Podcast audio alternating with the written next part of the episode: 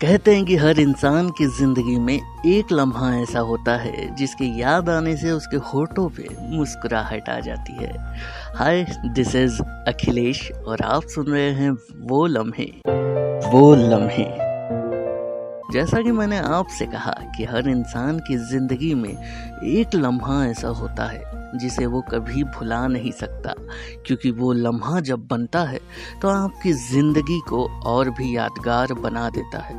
और ये लम्हा आपकी लाइफ के किसी भी पहलू से जुड़ा हुआ हो सकता है। जैसे कि आपका बचपन आपकी कॉलेज लाइफ आपके सपने, आपकी अपनी आज़ादी, आपकी मोहब्बत, अपनों का प्यार, इनमें से या इनके अलावा और कोई वाक़ जो आपके साथ घटा हो।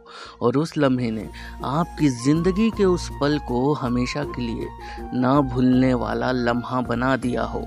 और ऐसा ही एक लम्हा मुझसे बयां किया रोहन ने।